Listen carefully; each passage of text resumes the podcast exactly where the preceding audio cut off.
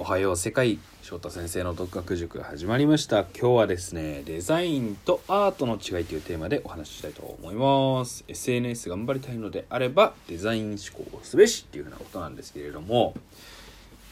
デザインとアートの違いっていうのを語りたいんですけれどもこれはあの決してね自分がアーティスト気取りしてるとかなかアートが分かったつもりで言ってるわけではなくてあのデザインとアートについてなんだろうとは何かっていうののビジネス的な視点からあの勉強した時期があったんですね。よく最近ビジネス書でなんか見ませんか？書店で。ねあのビジネスマンこそアートを学ぶべしみたいな。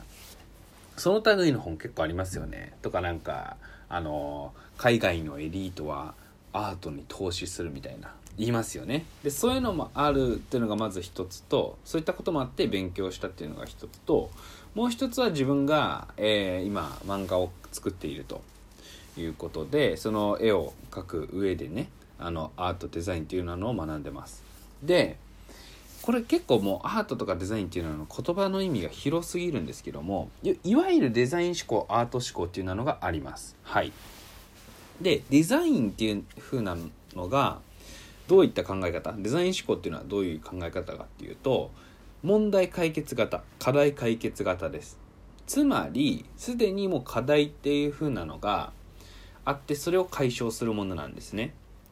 で、えっと、アートっていうのは表現また想像そのものなので01であったりします。はい。で平たく言うと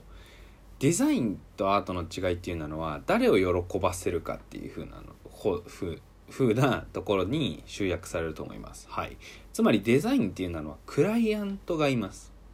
ね、これを依頼してきてくれたクライアントがいて、そのクライアントの、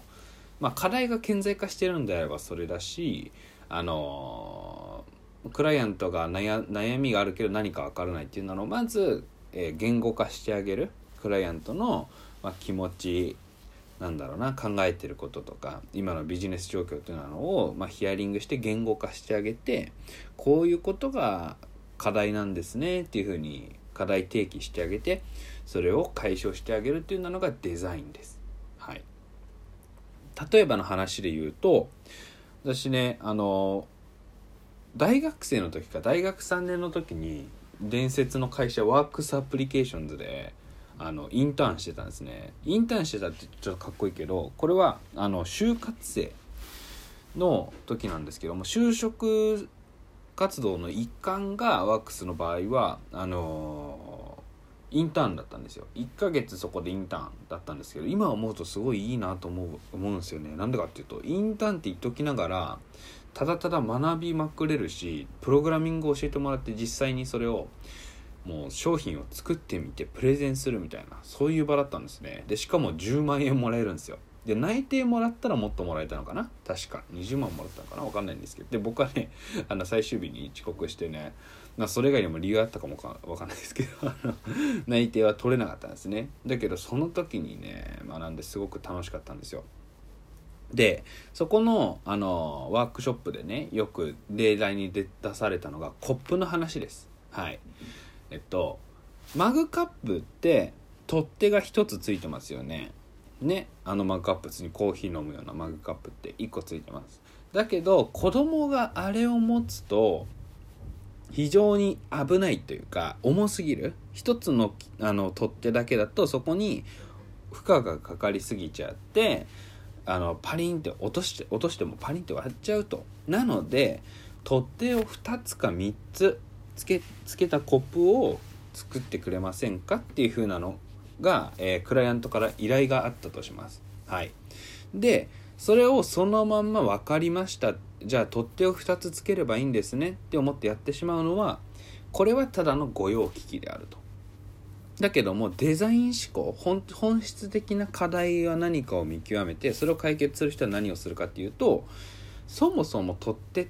でいいんでしたっけっていうところですよね。叶えたい課題はお子さんが落とすことなく安全に持って飲み物を飲むことができるっていうのがあの課題というかかな、えっと、解決すべき課題ですよね。あるべき理想の姿ですよね。であれば取っ手ではなくてコップ自体をなんか凸凹がついていてそこに手がはまるようなデザインはどうでしょうっていう風なのを提案したっていうのが有名な話ですね。これは実際ワークスアプリケーションズが作ったものなのかな？どうなんだろうな？プログラミングというかソフトウェアの会社だから分かんないんですけどでもその例題がよく僕もねあの響いていてこれがデザイン思考なんですね。はい。なのでなんか本質的な叶えるべき課題から逆から、うんと、そうだね理想のあ理想の姿を思い浮かべてからそこから逆算して本質的なかあの叶えるべき課題。解決すべき課題を見極めることがデザインのデザイン思考の大切なことで、はい、SNS もそこなんですよ。まあいいやそれはちょっとアート思考にの話をしてからにしようと思います。アート思考っていうのはもう本当にいろんな議論がなされてるんですけども分かりやすいので言うとあのピース又吉さんの「火花」っていう本にあの生き方としての芸人かそれとも職業としての芸人かっていう風なのがねテーマになってるんですね。これすごく面白かったんですけど、まあ、自分っていうのは笑い芸人で結構しかも人気出てきて、まあ、若手でもこうなんだろうな、まあ、注目されつつある。で都度お客さんが求めてることをやってるから人気が出てる。だけどもなんか師匠って呼ばれる人はねもうなんか極端なことやるしすっごいだらしないんですよ生活が。でもいつもお金もないんだけどもなんか後輩におごったるとか言ってやったりしていてもう生き方として芸能芸人としてやってる。つまりもうその芸人であるっていうこと自体が目的であり生き方であるってことですね。でアートっていうのはそっちですね。もう想像すること自体が自分の目的であり手段でありそれがななりわい自分の生活生き方であるというふうなことなのでまあ誰を喜ばせるかっていうのの視点で言うと自分を喜ばせてますね。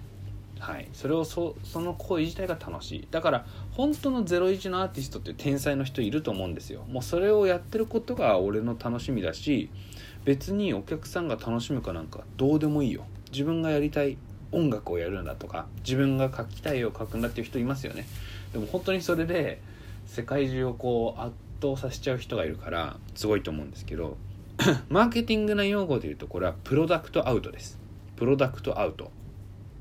で一方でデザイン思考の方では、えっと、マーケティング用語で言うとマーケットインって言います。だからマーケットインとプロダクトアウトっていう対義語で使われるんですけれども、はい、デザインっていうのはマーケットに合わせて、えー、作る。でアートの方っていうのはプロダクトアウトなので自分で商品作りました。好きなやつはこれを使えっていう風な感じですね。はい。で SNS に関して言うとねもう絶対にデザインですよ。っていうか SNS 頑張りたいというか SNS 自体はもうそもそも自由な場なのでどうしようと皆さんの自由だと思うんですね。だけどもよくご相談いただくのは SNS 好きでフォロワーも増やしたい。でフォロワー増やしたくてそれをなんか自分のビジネスにつなげたいっていうのであればそれは自分の好きな発信ばっかやってちゃダメですよね。なんかパンケーキ並んで美味しかったとかなんか誰々ハピバとかね。そういうそういうつぶやきって自分だ自分じゃないですか。じゃなくて SNS でであのビジネス何かさせたいっフォロワーっていう数っていうのを追い求めるのであれば完全にデザイン思考です。はい、すなわちあの自分がどういう人に向けて発信する内容なのか。でその人たちが、えー、抱えている問題って言ったらね難しいんだけどその人たちが理想の状態があったとしてでその理想から今の現状を引いてみたら差分が出てくると思うんですよ。その差分は何かってことですね。僕の例で言うと翔太先生っていうのは、まあ、日本語日本になんとなく興味ある外国人ってもう何百万何千万といるわけです世界に。でその人たちは英語で日本語を解説してくれるものがないんですよ。しかもそれはカジュアルに見つけられる状態。1分ぐらいでサクッとあの解説してくれる動画がないんですね。